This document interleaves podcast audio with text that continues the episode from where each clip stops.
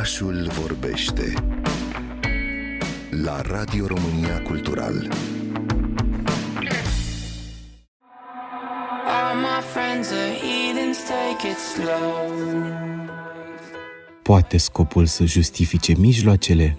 O parafrazare faimoasă a conceptului propus de Niccolo Machiavelli în cartea lui denumită Principele din 1515, unde Machiavelli ataca direct moralitatea chestionabilă a politicienilor. Întrebarea este o extensie a utilitarismului, o teorie morală care susține ideea cum că acțiunile sunt corecte în măsura în care produc cel mai mare bine posibil pentru cel mai mare număr de oameni. În esență, utilitarismul se concentrează pe consecințele unei acțiuni și pe impactul acesteia asupra fericirii sau bunăstării generale. Să luăm un exemplu practic pentru a ilustra utilitarismul.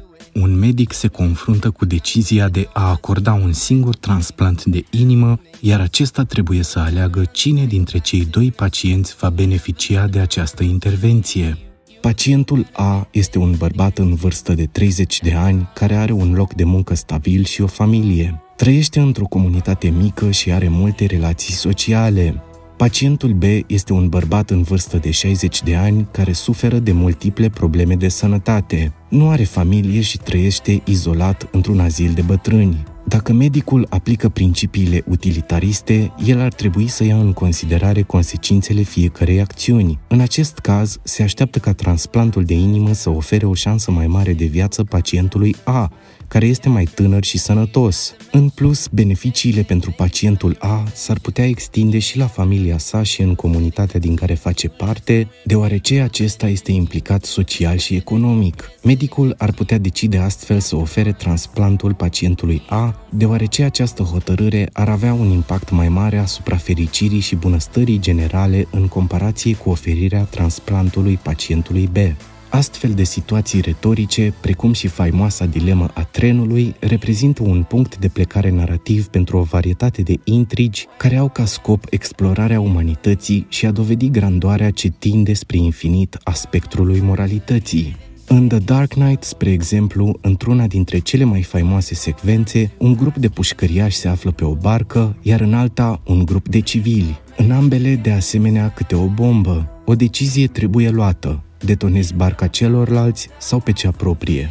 The Suicide Squad este probabil cel mai faimos exemplu al încarnării utilitarismului în cultura populară. Debutând în paginile unui număr din The Brave and the Bold din 1959 pe fundalul războiului din Vietnam, narațiunea din The Suicide Squad propunea un concept în care oficialii guvernului inițiau un sistem prin care compuneau echipe de criminali condamnați pentru a-i trimite în misiuni periculoase cu un risc al morții semnificativ de ridicat, cu promisiunea că pedeapsa le poate fi diminuată. The Suicide Squad a redefinit motivul antieroului, ștergând granița dintre erou și răufăcător, prin punerea criminalilor în roluri ce erau asociate cu eroii, propunând în același timp întrebări juste legate de etica folosirii unui individ ca bun dispensabil în favoarea aparentului bine universal. Trust